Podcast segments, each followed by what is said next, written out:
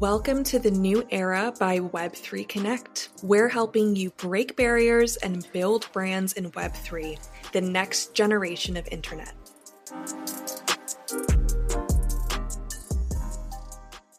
All right, guys, welcome back to Web3, the new era. Today we're interviewing Bec, who is a project manager with Spoonicus's NFT marketing agency team Solblitz, as well as a moderator for various projects, including our own project Web3 Connect. Bec is applying her studies in business administration and transferable skills from previous in real life roles to provide value in new ways that are currently lacking in the Web3 space. Listen in to hear Bec talk about her journey from Twitch to NFTs, the importance of mods to an NFT project, and how she stays organized using a project management software called Notion in both her personal life and NFT investing. This interview with Bec got Noland and I thinking about Web3 education, reflecting on your strengths, marketing yourself, and the importance of clear communication. So stick around to the end to hear us chat about those concepts in more depth. But otherwise, let's get into the interview.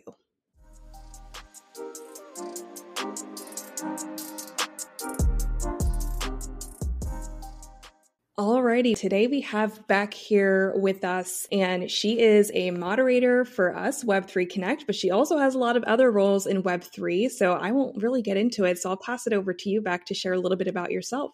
Thank you. So I am 29, so I feel like I'm a little bit older than the general community in Solana. So I kind of navigate towards like a more of a helping role because I like helping people and I feel like moderating is guiding people and kind of being on top of things. And I work from home and I'm studying at the moment. So I'm doing a certificate in business administration because I am older and I haven't got very much study experience. You kind of need to start with these lower cert roles. I eventually want to uh, move on from this when I graduate and do project management. It's something that I've always been interested in because I used to be an event organizer in my real life and I've taken on all kinds of different roles from administration to running distribution centers, working in a call center, working in sales restaurant, bars. It's all navigated itself into project management. I love having a sense of control and knowing what's going on all the time. So I eventually want to move that career into project management, which I think fits perfectly in the Web3 world and crypto and NFTs because there is a need for it, I think. I live in Australia, in Queensland. I am originally from New Zealand. I grew up in New Zealand and moved here in 2019 to Australia. It's just life's a little bit better. Um, here it's nice and warm, and yeah, I've got a cat, a dog, and I just kind of chill at home. Because I am studying, it gave me a lot of time to kind of jump into NFTs. So you know, we don't have a 40 hour work week to kind of juggle as well. And how are you applying what you're learning through your studies with business administration to what you are doing or what you plan to do in the Web3 space? So, the knowledge that I'm gaining from my studies, I will definitely be applying that to Web3 work. I'm not too sure if I'll be using it to help others because I have never done education before. So, I would have no idea where to begin. And I feel like um, it's just a whole new world. It, it could be something that I'm interested in, but I feel like it has helped me, especially with my writing. It, it may sound weird, but I haven't written assignments in so long. And you have to write many assignments and letters and it's just helped me with my like have confidence behind my words that I write and I feel like that's one of the biggest tools that you can have in crypto and NFTs is you know being able to express yourself and write and people actually understand and can like read along with what you're trying to say. So I definitely will be applying this knowledge because I am doing it for work and I wanted to work in uh, like normal life, I guess, what would we call it, Web two. So I definitely want to keep pursuing my career and, and see what happens. I, I know what I'm good at, so but I'm not too sure if I would be willing to teach people unless unless I was really confident and good at it. I can definitely resonate with the importance of writing skills and like communication skills and being able to articulate what you're thinking or what you're trying to say in a way that is going to be really easy for the end user to understand. And it seems so important in this space because of how new the Web3 industry is. We're all sort of learning. So it's important to be very clear and direct with communication. And I'm sure that's really helpful as a moderator as well. To take it a little bit back, like how did you get into Web3? How did you find yourself here? What was your sort of origin story in first getting into the NFT space?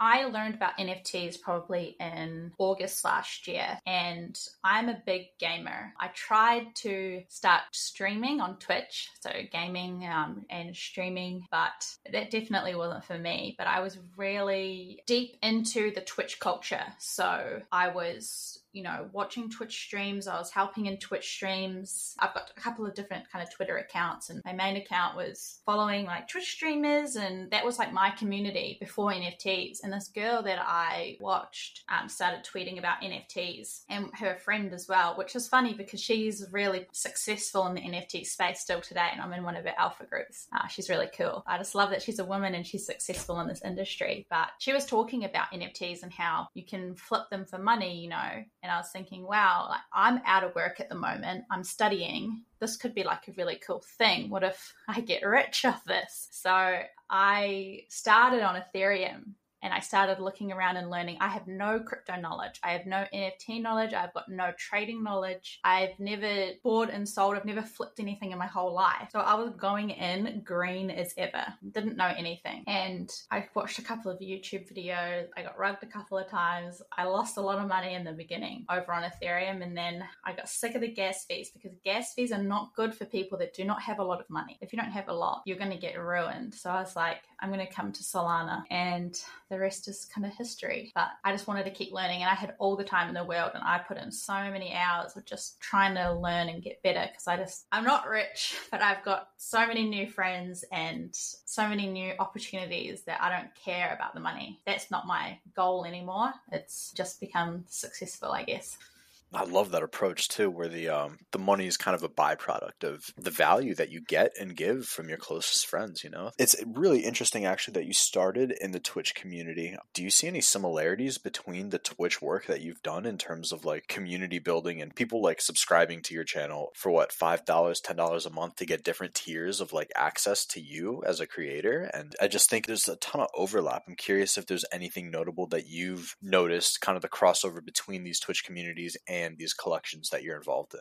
Well, there's definitely a crossover in the fact that you market yourself on your Twitter. All the Twitch communities are uh, focused around Discord. So there you go, like projects are Discord, the Twitch communities are Discord. They're set up very similar. And then you've got like the moderating. So you're moderating the channel, you know, you're doing commands, you're working with bots. Same thing with NFTs. So the fundamentals are all so similar, and especially with the money. So my Twitch career was not successful I never got to applying to be an affiliate. So I, I, personally never got any Twitch subs. I just gave up quite quickly purely for the fact that I'm going to be really vulnerable here. I was very insecure of people watching me game and I didn't want to have my cam on. I didn't like any of that. I didn't want to be scrutinized. I'm very much happy working in the background. So it just wasn't for me. It didn't fit my personality. The crossover with the Twitch subs, I think it's definitely an incentivizing thing for content creators, which would be similar to like the project founders. You're going to do everything in your ability to make your community happy and, you know, they're paying you for something. It just depends on your boundaries and expectations that you kind of put on the table. But most of the back end work in the sense of like the Discord and the Twitter and the, you know, trying to grow your Twitch channel is the same as like trying to grow your, you know, your Discord server, I guess. So a lot of those things are so similar, especially the community aspect. It's just the NFT is a little bit more cutthroat because there's a lot of money on the line.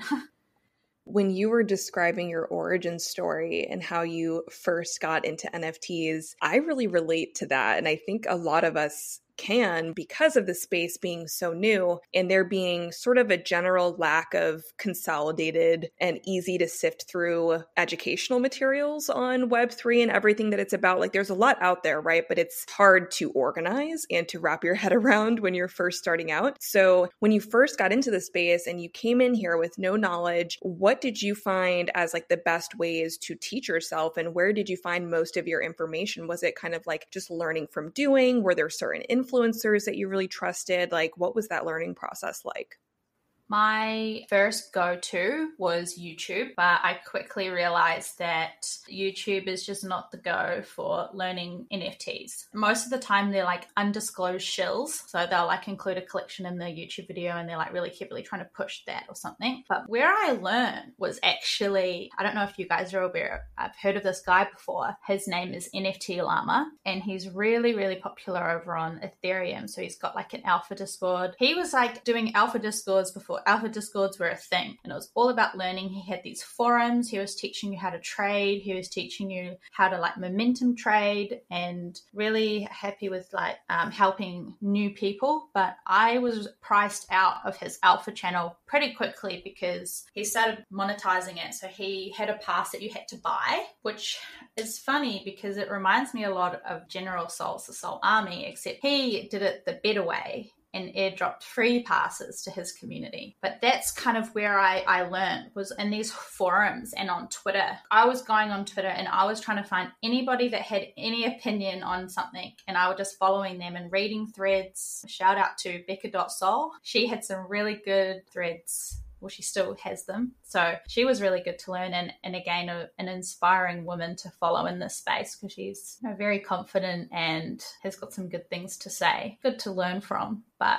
really, when I first started, there was no material, there was no this is what an NFT is, this is how you trade, this is how to like de risk or do low risk trades. No one was teaching you about don't buy rares when you first start out, but I was trying to buy rares because that's what I thought that you had to do. So mine was a lot of trial and error, but definitely the first thing that I learned was with NFT Llama and his threads and his Discord and just the people that he surrounded himself with were also quite good people to follow. But I found most of the stuff I learned was on Twitter.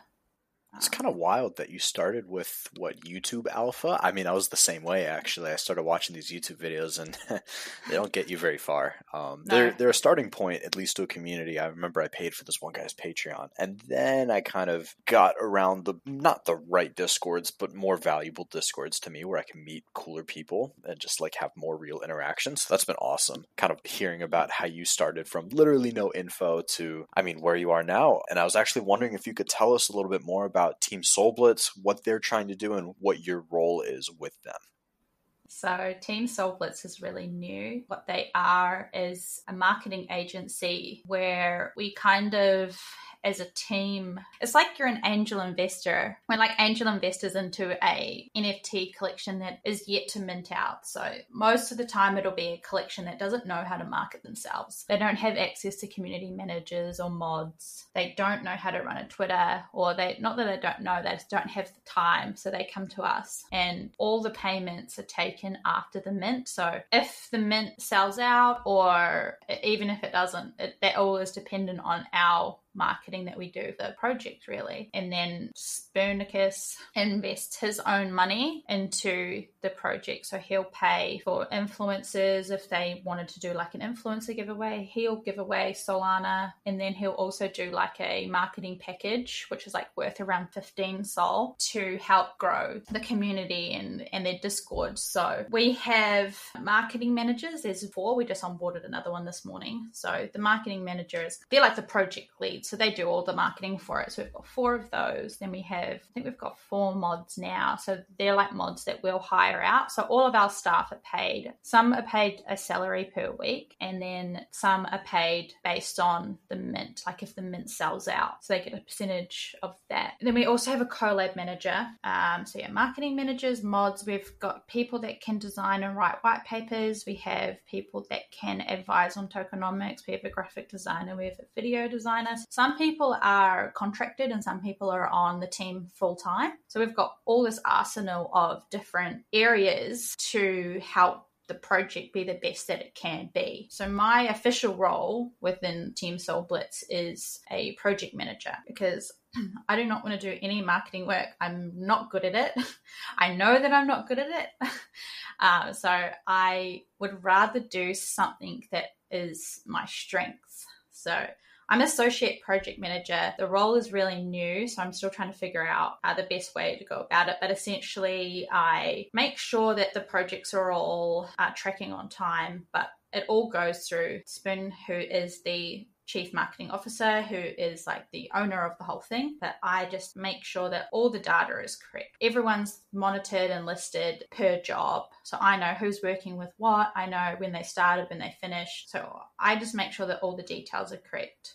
I built us a whole brand new Airtable system, which is quite overwhelming for people that have never used Airtable because it is overwhelming.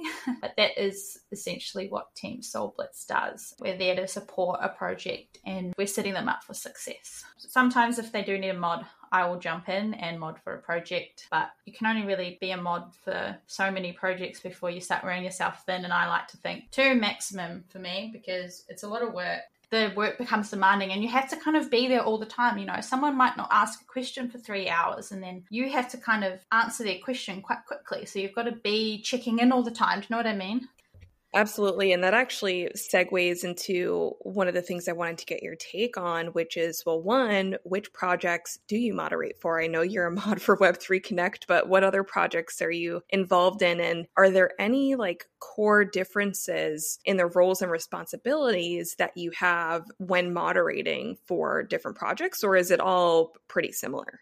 I think that there's definitely a variety when it comes to moderating. So I moderate for three communities at the moment. So the first one is Web3 Connect. Web3 Connect is quite good because you're not answering the same question over and over again. You're being a little bit more interactive in the community, you know, reading the ads, helping out with some of the the tasks for you guys and just making the you know the ads more accessible to people and more engaging in the community then i also mod for a project called double jump so double jump is like fall guys but all done on like like a Web3 version of Fall Guys. So, my moderating there is basically uh, helping with the communities come in and they do like a first come, first serve for whitelist. So, directing them to the channels, giving them the roles, answering questions on how to get whitelisted, referring them to the channels for how to get whitelisted because I, I always feel do not give everybody the answer. You can help them and prompt them, but it's always good for people to figure that stuff out on their own and trying to encourage general chit chat, but it's really hard when you're competing for over a hundred different servers for, for their attentions. I feel like you're more of a guide with projects and my Last one is I moderate for a community called the Aussie DAO. We don't have an NFT. We're a closed community, so the only way that you are able to get in is if you are an Australian. So if there's any Aussies listening and you want to join, just send me a DM on Twitter is there like an interview process to verify that they're Aussie before you let them into the Discord? yes, yes. There's a couple of questions. I'm not going to tell you what they are in case we get anyone uh, doing some homework before they come in and pretending to be an Australian.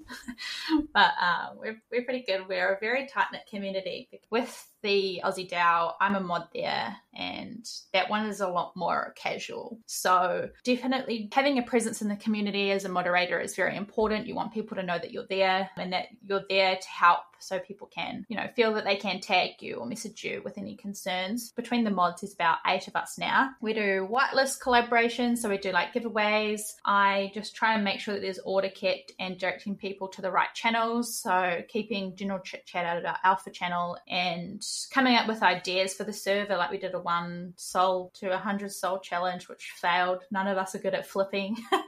we didn't get very far. Um, but you know, setting up community activities and making announcements and just kind of keeping an order is definitely the most easiest mod job I've ever had because it doesn't feel like I'm modding at all. It's just because it's a community, it just takes care of itself. I think I just got given the mod role because I'm rank one in the server.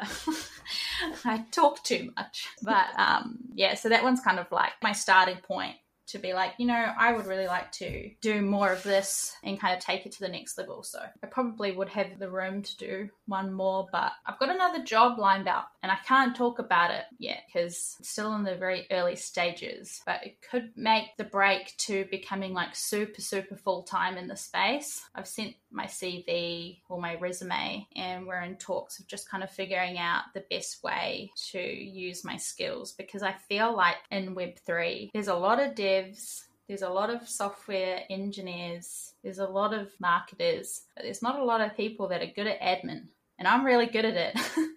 those are kind of the mod jobs I have at the moment. I know for a fact that the mod jobs that you do for projects that are about a week to two weeks from Mint, you have to be there a lot. You have to be there answering questions. It helps instill confidence if your mods are there. I feel like the general uh, community in Solana has this weird pedestal for mods and project founders. It's quite bizarre, but you know, when they see mods talking, it's like they get this extra confidence that the project's going to be okay. So congrats on that potential prospective job opportunity. That sounds really, really exciting. And actually, on the note of sort of having multiple different roles and or, you know, potentially a, a more full-time role, I saw that you had tweeted recently about your sort of new NFT Notion HQ dashboard. And from what I could see, it seems like a really convenient organizational tool to just stay on top of things. Can you talk a little bit about what that is and, and how you actually use it? Yeah, for sure. So, Notion is a what would you describe it as? It's a software that you can use, but it's like a buildable software. You can have stuff like Monday.com, Trello, Airtable. They're all project management, organization, you know, time management kind of products out there, but you can't modify them to work the way that you want to. The website is what you get.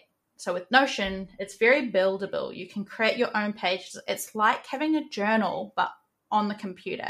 So you can put anything wherever you want. Their most important tool in Notion is their databases that you can create yourself. You can give them all different headers. So it's a really good way to track data. So I started using Notion because I work for my sister. She's got a jewelry shop that she runs through Instagram which is like her main source of traffic. So it's a small business and probably one day a week I do her admin. This is where it all kind of started um, with the Notion.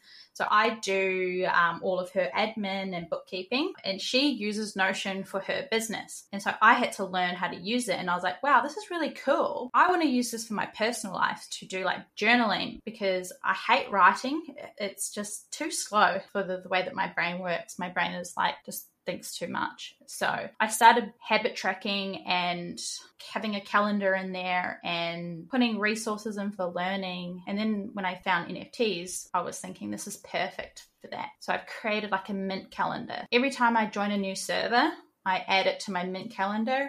And then each day I go through all of my servers, I check all the announcements, I read every single one, and I transfer that data into my Notion. So it just means that I'm never missing anything. I mean, I do miss some wallet submissions. That's usually over a weekend or something, which I'm a little bit more chilled out and try not to work too much on the weekend. So building the Mint Calendar database, and then I've built a things to do database. Try and simplify it here. So you can, those are your two main databases, and I just hide them in like a back end of like the Notion, and then you can create a linked database off that and to include any information that you want. So I could create a new table that only includes things to do that are due for the week. It'll only show mints that are coming up within the week, or I could only have mints coming up that are for tomorrow. It's all a manual process. There are tools out there that kind of automate all this for you, but I like how it's tailored to yourself. You can make it look pretty, you can make it look very like simple. So it's a really good way to track your things to do for the week because mine just build up all the time. I'm on Twitter, I'm like, oh, that's a good idea. I'm going to do that. So I'll just dump it into my Notion and then I'll organize it later at the end of the day. It's got a really good habit tracker that you can set up so that then there's daily tasks that you do that you know that you need to get done. And then you can also create pages. In my Notion dashboard, I've written down all of my wallets. And once a week, I'll do like a balance check, I guess. So I go through all my wallets. So I've got about eight different Solana wallets. It's probably not as much as some people, but uh, they've all got different amounts in them. So we've got like a mint wallet, another mint wallet, and then like a profit wallet, and then a payment wallet. And I need to keep track of how much is in each one. So I track that. And then I've also created this really cool database for whitelisting because, oh my gosh, if you are joining servers all the time and getting whitelisted, it just becomes quite overwhelming. So, created a dashboard to track if you've joined the server, what role you have in the server, are you whitelisted? If you are whitelisted, have you submitted your wallet? Yes or no? If you have submitted your wallet, it also will prompt you to say, where did you submit it? Did you do it in the Discord online with Blocksmith Labs, their Mercury tool? So it's all just about checking. So you don't have to go looking in the server, looking in the channels. You can just go back to your spreadsheet. Only thing that makes it work is you need to use it and you need to make sure that the data is up to date. It can get quite overwhelming and you can get quite lost in it if you're not updating. So I'm still yet to finish the template because I want to include a goals section in there for people. And I just want to make it a bit more user friendly because mine is very complicated because I know how to use it. So not a lot of people know how to use these databases but they are very handy if you don't want to pay for a tool. But that's kind of how I did it. And I love it. I feel like it's like designing, and I would easily create Notion dashboards all day. If someone paid me, I would. I love it. It's so nice. It's like problem solving. It's a crazy piece of software. I mean, I know so many people that organize their entire lives around it, and it, it was exactly to your point. You have to use it, and that's my struggle. Is I'll, I'll, I'll start using it, and then I'll forget about it, etc., and then it comes irrelevant. So, for the project founders, are there a couple of adjustments or things that you would like to see more often to make a better, more sustainable work environment for the moderators, for the people that are working for the founders? I think that they need to have an expectation set up from the beginning. And those expectations can change throughout the project, throughout the work life that you're working for them, as long as they are communicated to your staff. So I think when you first come on board, you have those expectations set up. This is what I want you to do. This is how much you're getting paid. If you're not getting paid, this is what we're going to give you so that the person knows exactly what's happening. But I also think that project founders, probably not weekly, sometimes it doesn't deem necessary, but definitely like status updates on kind of coming back and, re- and reviewing like, are all our mods working equally? Are some of them sometimes can slip under the radar? So I think it's really important to make sure that your mods aren't doing the work of everybody and making sure that the workload is shared because some of these mods are quite young. They're still in school and they don't really have you know real world experience. They've never had a boss before. So they kind of need to take on that responsibility of checking in bi-weekly or you know weekly and just making sure seeing if there's any concerns that they have and just really connecting with the moderators because projects can't exist without moderators and moderators can't exist with projects. I'm not saying that moderators are the backbone of the project, but they are like in a customer service experience, they're representing the brand. So they're the first thing that people speak to, like the community. So they need to make sure that they're all on the same page. And bad mods can ruin a project. Yeah, you just need to be more in touch, I think. This is not a personal experience. This is just an observation that I think might happen because the the work that I do is fine, but I think maybe that that could be something. Absolutely. I mean, it's such a valid point. I think when projects are in early stages especially or even the later stages like it's so important to stay connected and i think we could definitely do a better job of that uh, with the web3 connect team but we're so grateful to have you as a moderator there. You play a critical role in our server and i think that was all the questions we had for you. This has been an awesome conversation. It's nice to get a peek behind the curtain of the life of a mod and some of the administrative work that's so crucial to making projects successful on the back end that i think a lot of people might overlook. So we really appreciate appreciate your time and meeting with us, Bec. And thank you so much. It was great chatting with you. Yeah, it was great chatting to you guys too. Thank you for having me.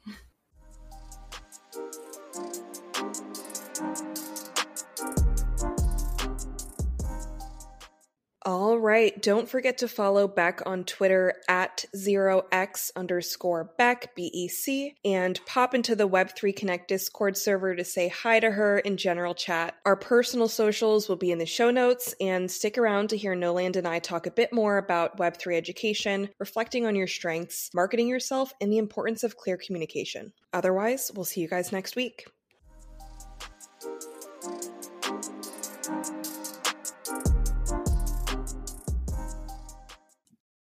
Have you heard of SolGods? Do you know what they're up to? I I have heard of SolGods. I love their art and I know they blew up recently. Their floor price like skyrocketed, but I don't know any specifics about what their like utility is or what their initiatives are right now.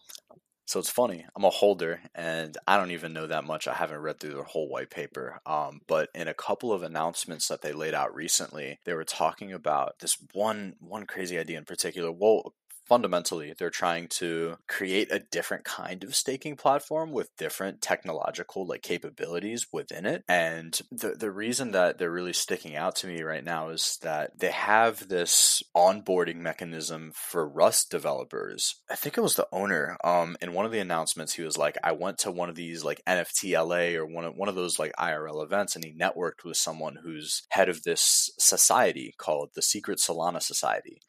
And from what I understand, they literally just go to MIT and big name colleges that have done computer programming and they're graduating, they're about to get a degree in it, and they literally just poach them. And they'll say, Here, we'll teach you Rust. It'll be a couple weeks. You already have a really good foundation of programming. And then they'll onboard those people into projects that need that developer talent. And I just thought it was fascinating because they had such a beautifully streamlined way of onboarding traditional Web 2 talent, people that would have been onboarded to Google or an Amazon or Facebook or whatever to do software for them them, brought him right into NFTs. And it just reminds me of what Solblitz is doing, where I mean he's growing his marketing agency. I don't I don't want to say like crazy, but he's onboarded quite a few people and he's trying to bring this like real world consulting view to the NFT space, treating these projects like businesses, not to mention this kind of third person perspective on what the project is trying to do. I feel like the longer you've been in a project, the harder it is to kind of see the forest from the trees. You're just so deep in the trenches of whatever it is you're doing that it's hard to take a step back and actually appreciate is what I'm doing here actually valuable. I think that for as long as like people are able to get that kind of beginner's perspective on like is this project valuable? Is there some kind of demand for this? And just that that's a fresh set of eyes not to mention onboarding people from the outside is just so valuable yeah, absolutely. And I think we need more of that. Granted, I'm not super tapped into the university recruiting scene at this point in my life since I'm I'm far I mean not that far out of college, like about 5 years, but I clearly and distinctly remember trying to land a job coming out of college and only really having those traditional corporate Web 2 options. Like at all of the job fairs, you had big four consulting firms. I was in business as well, or like supply chain or marketing agencies, like all geared toward Web 2 traditional in real life corporations. And granted, a lot has changed in the last five years. Blockchain technology has became very popular, um, almost mainstream in a way, and maybe not quite yet, but definitely moving towards that. And we totally need more Web3 based recruitment at universities because those are the brains of the future. Like, I think these graduates, a lot of them might not even realize that there is an option to take an unconventional route and not necessarily have to work for an in real life company. But as more and more people are starting to find a desire to work completely remotely and have that flexibility, like Web3 is a great option for them. And I, and I remember being in business school and having consulting specifically just like shoved down my throat. Like, it, it was everywhere I looked. Everybody I spoke with in my business school was like, pretty much you're not successful if you don't find a job in big four consulting, which is not true, but that's how it sort of felt when you were in the situation and in the thick of it. And that sort of really taught me the importance of consulting like not to not consulting at all you make really great money and it's just it's so critical like you were saying to have that third party perspective. Yeah, you might be dishing out a lot of money for these experts to come in and give you a third party take on what you're doing wrong and what you're doing right. But that's an integral aspect to a successful business. And the more that we can sort of start to transcend that into the NFT space, the more successful we're going to be in the long term. So that's why I really appreciate and love what Sp00n1cus is doing uh, with his team Solblitz and like having an entire enterprise an entire agency around his background experience in marketing it's like i'm excited to see more and more people do that. And as you as you say that one thing i wonder is like if you don't have those communities of people or just giga brains around you that you can bounce ideas off of how can you push yourself to be a project advisor or to to kind of lean into whatever niche you're trying to aim at even if you want to learn development like how do you go from knowing nothing to to learning an appropriate amount to the point where you can sell yourself as a developer as a marketer as a brander as as whatever right? And i struggle to really have like a firm answer on this because i haven't done it yet but as we've continued to do these interviews i've started to appreciate that like you really just have to be so strategic about your thinking thinking about the way that you approach these problems, right? I think it starts from having like the biggest vision that you can for yourself and to kind of give yourself the permission to think bigger about what you're capable of and then to one believe that you can do it and two like strategically work backwards from the end goal to start to get to where you want to go. So say you want to be like a top tier project advisor maybe that means working for a couple project advisors for free. Maybe it means working for a small project and trying to see if you can help give it legs off of the ground where basically you want to be an indisposable asset an invaluable asset to the team. And it's pretty hard to get to that point if you're just kind of wandering around like a chicken with your head cut off, not really knowing where you're going. But finding that balance, I've found to be I don't know if I'd even call it a balance, but it's like it's pretty hard, isn't it? I don't know. Maybe it's just me.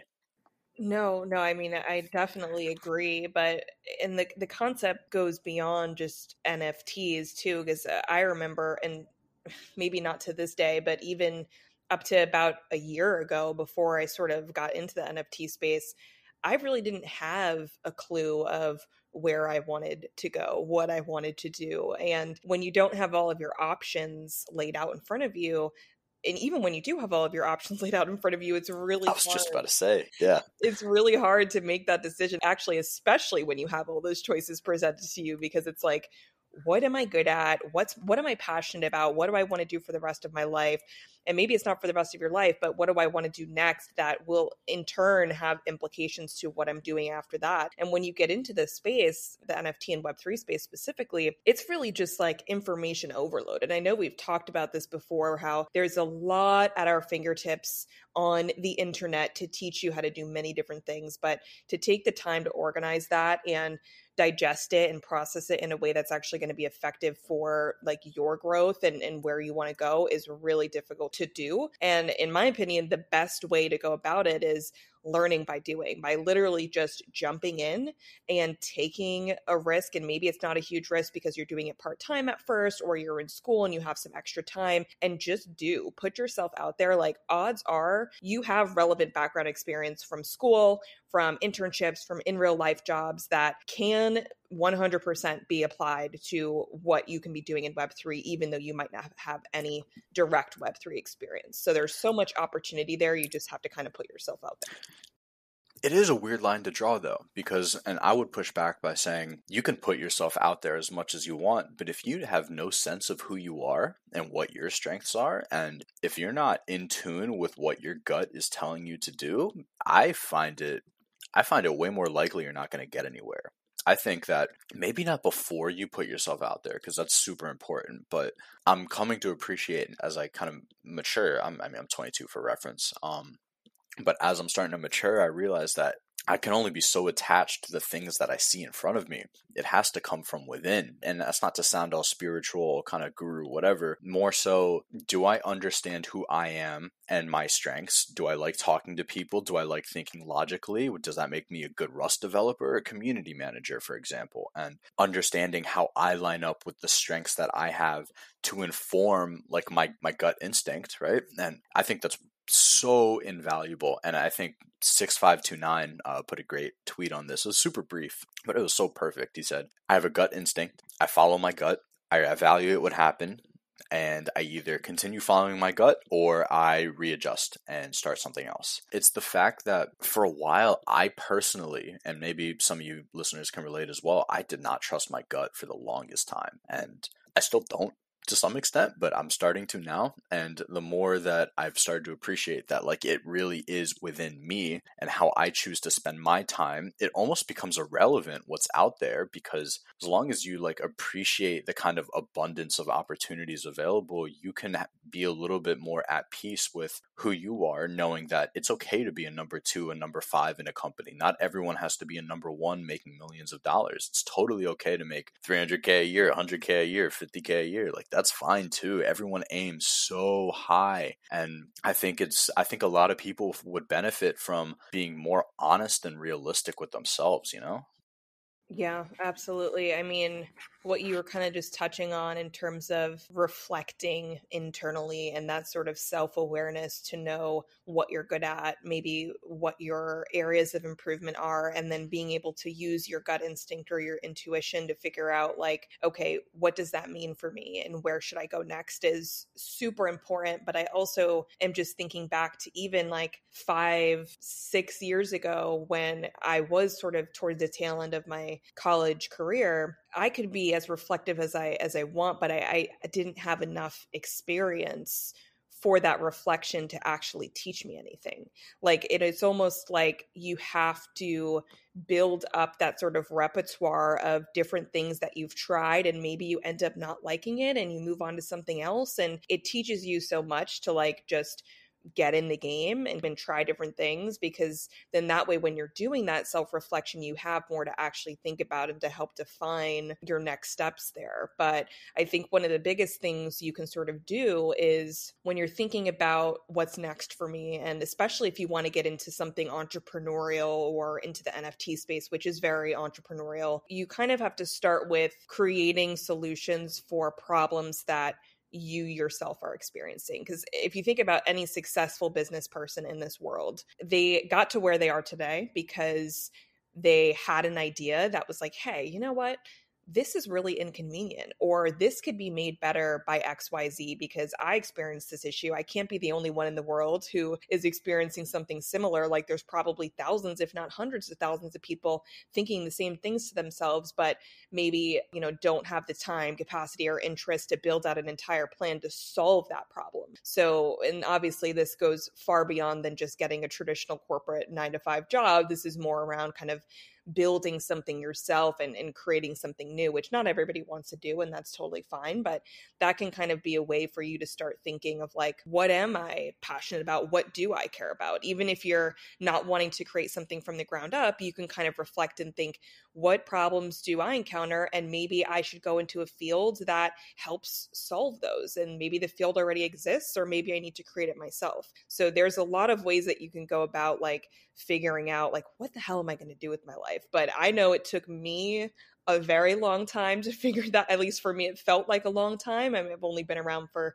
26 years but before i found the nft space and before i conceptualized the idea of web3 connect i very much had no clue what i wanted to do with my life. And it's such a nice and humbling feeling to know now like where my passion lies and where i want to go but i know it takes a while to get there yeah, absolutely it does. And it's this idea that I can use myself as an average. And it's a it's a mental heuristic that I've actually never heard anyone talk about this, but I'm sure it's out there somewhere, if if it if it's even true. But I'll think of myself as the average consumer, the average thinker, the average everything. And when I think about it that way, I can start to appreciate how a lot of problems that I have, a lot of questions that I have, there's a good good chance that someone else is going to have the exact same problem as me. So I think back to school, for example, when uh, I had a teacher explain something that made no sense to me in a class that I thought I was good at, and I'd have no problem asking a question in that class because I knew that,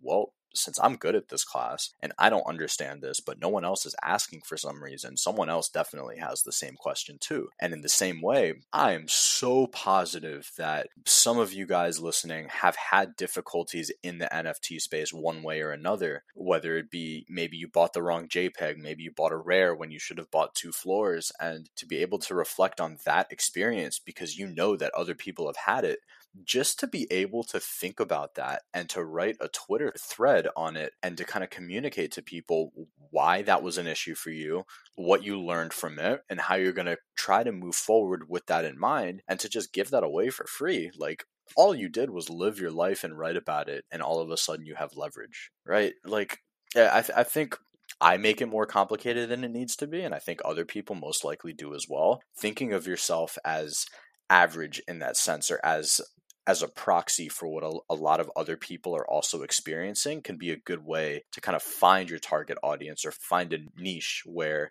the things that you talk about, the things that you think about are going to be things on other people's mind as well. Yeah, no, that's a really good point. And I think you hit on something that is so crucial, really, to any aspect of business, but especially is sort of lacking in the NFT space, which is that sort of clear communication. And, and this could be relevant to many different people depending on what your role is, right? It could be relevant to, like you were just saying, using your personal experience and thinking of yourself as the average consumer and things that you've learned that you want to help communicate and articulate to other people to share that knowledge and contribute to the growth of the ecosystem as a whole, like that type of communication, right? But then you have communication between project owners and, and team members of an NFT project to the community. And that stems both from the very beginning of when you're starting your project and really defining your core values, your mission, your value proposition, and the type of utility you plan on providing, your brand identity, being consistent and documenting those things, and then using that in your communication strategy to the community to help build trust and to help clearly convey what you're trying to achieve because consumers in this space have so many options. Like you were just explaining, like finding your niche and building that connection through communication with your community is so important. And I think a lot of people will kind of just communicate the way that they're used to communicating and, and say things in a way that makes sense to them because that is all that we really know, whatever like we're sort of used to, whatever we grew up around, without really taking into account how it can be perceived or interpreted by the end user, by the consumer of your NFT project. And that creates a lot of confusion in a lot of areas. It creates a lot of FUD sometimes um, because a lot of miscommunication. And it's such like a weird concept to think about. Like, why do I have to be cognizant of how I'm saying something or how it's being communicated or the tone or when I'm saying something? But it really makes such a huge impact on the long term success of your project.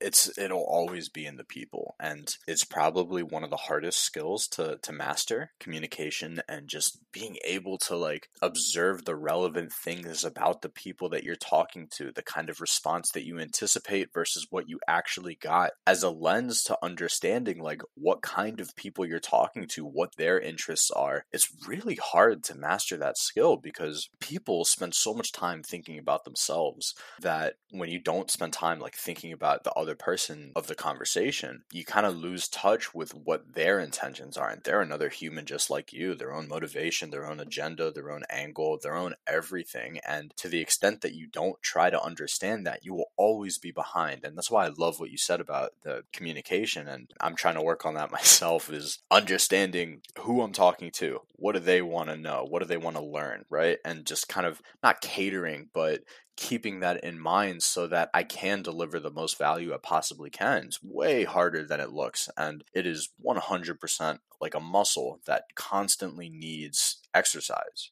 Yeah. And when you even think about it at the most basic level of an NFT project, like where communication comes in, not only, of course, from the project founders and the leadership within that team. That's obviously where it starts, where it's sort of cultivated in terms of how people should be communicating to the community. But even down to the level of moderators, like mods on Discord servers need to, in a sense, have a really intimate understanding of how the founders and the leadership want things to be communicated or need things to be communicated to make sure that they're alleviating any of that confusion, that they're there to answer questions, that they're there to direct people to the right place and that they're propagating that brand that the founders have created. Um, it needs to be embodied by every person on the team. And I would arguably say, especially the moderators, because those are the people who are on the ground and interacting with the community every single day, every single minute of the day. And I guess it depends on who you ask, but mods, in, in my mind, tend to be kind of an undervalued role because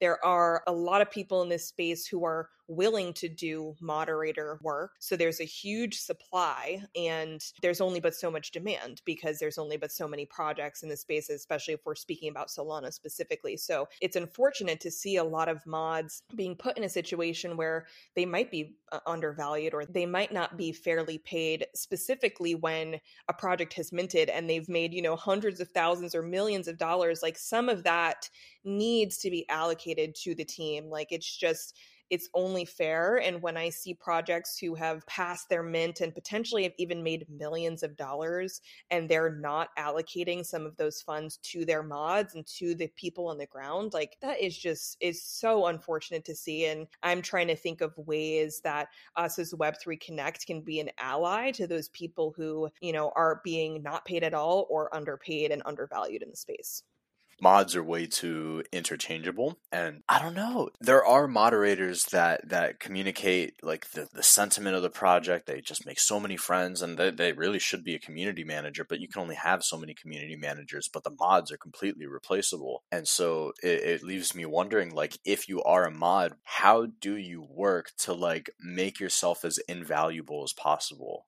Because you are so interchangeable. What unique value added are you to your ecosystem? And I think that as long as people try to focus on that question, there's only reason to go up, right? There's only reason to to add more value. But it takes a while to, at least for me, kind of having been stuck in different like mental ruts, the abundance isn't always clear. The abundance of value, of opportunity, of friends, all that stuff, it's not always obvious. But once I started to adopt that mentality a little bit more, it became a little bit easier to kind of lean into the how can I always add value? How can I always be grateful and then kind of work through with that gratitude in mind has been super useful for me.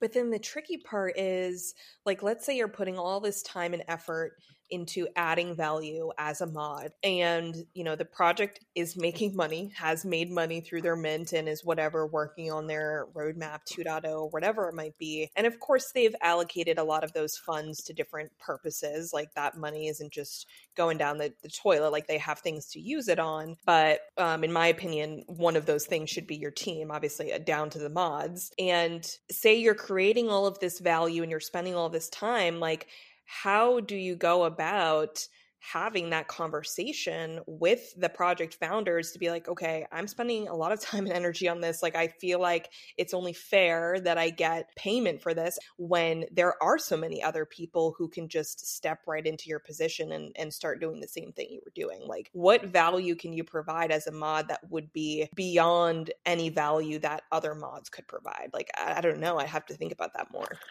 and and to your point too it's part of actually why i love the american culture. I mean that's what i'm most in touch with is i, I mean i have a ton of ton of gripes with it. That's not really the point here but know they exist. I guess the one thing i'm really grateful for though is kind of in this capitalistic structure that exists in the United States, it's a crucial skill to be able to communicate and to be able to sell yourself, to be able to sell the value that you've already delivered and to to use that as leverage to say, "Hey, I deserve a little bit more payment." And I know it goes from like situation to situation, but part of that's understanding who you are as a moderator or community manager or whatever value that you've been adding that no one else can replicate, that's your secret sauce, and then being being able to say, hey, like this is what I add to your team. I know what I'm worth. Are you willing to pay me what I know I'm worth?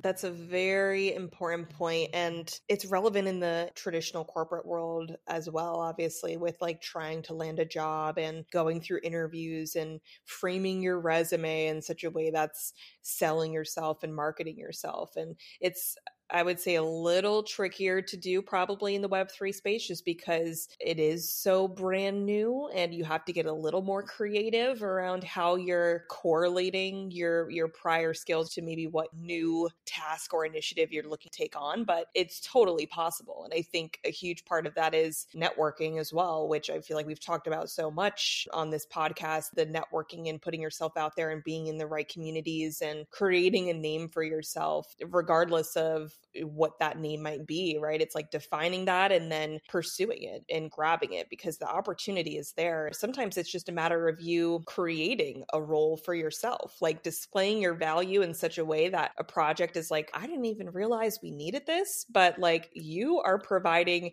insurmountable value to us and we want to have you do X. Like that yes. is totally possible. Exactly, exactly. That's the whole goal. And to anyone listening, if you could walk away from this podcast with like a couple things in mind, I would say number one, and I'm just quoting Gary Vee here, literally just self awareness, know yourself. I don't think there's anything more important than that. The second is a really intentional approach to what you're doing and why you're doing it. What value are you adding? What problem are you solving? Why are you solving that problem? And then what are you hoping to get out of it? Right? Whether that's payment, whether that's a community, whether that's connections, or literally just giving for the hell of it. Like, understand why you're here and then methodically approaching whatever you determine your end goal to be. I don't think there's anything more important. I think there are, but that is among the more important things out there that you can use to kind of propel yourself further.